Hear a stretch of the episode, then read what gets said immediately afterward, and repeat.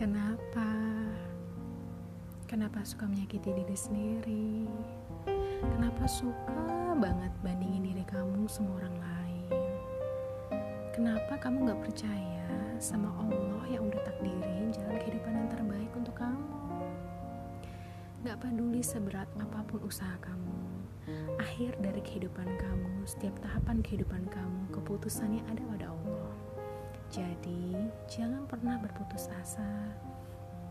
Karena sejatinya Allah yang paling tahu apa yang terbaik di balik segala rencana yang kamu pikir mulia itu. Dan Allah udah catat kok semua niat mulia kamu, cita-cita mulia kamu. Allah udah bahagia banget dengan melihat semua usaha-usaha kamu dan semua tujuan dan cita-cita mulia dalam kehidupan kamu. Dan Allah dengar itu selalu. Tapi tenang, Allah punya dua jawaban menurut versi yang paling baik untuk diri kamu. Yang pertama, Allah akan kabulkan yang semisal dengan kebahagiaan yang kamu inginkan, tapi menurut versi yang Allah inginkan, di waktu yang Allah inginkan. Sesuatu yang jauh lebih baik dan menjauhkan kamu dari kemudorotan atau bahaya di balik segala cita-cita mulia kamu yang kamu tidak pernah tahu. Jadi, jangan pernah suka menyiksa diri kamu sendiri dengan membandingkan diri kamu dengan kehidupan orang lain.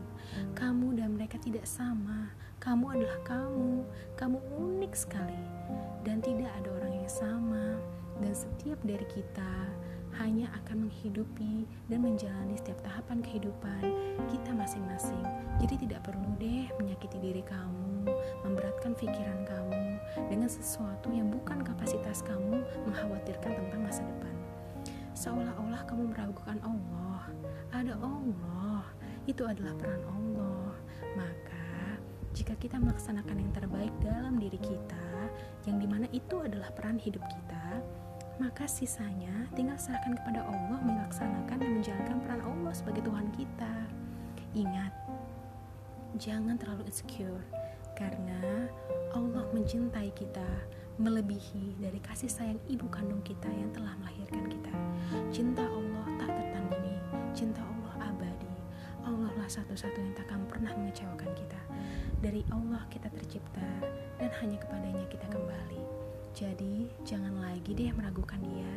Jangan lagi menyakiti diri kamu berhadap pada sesuatu yang siapa pun itu, di mana kita adalah semua sama-sama manusia yang fana. Maka, berharaplah hanya padanya jika kamu memang mencintai dirimu sendiri. Semangat!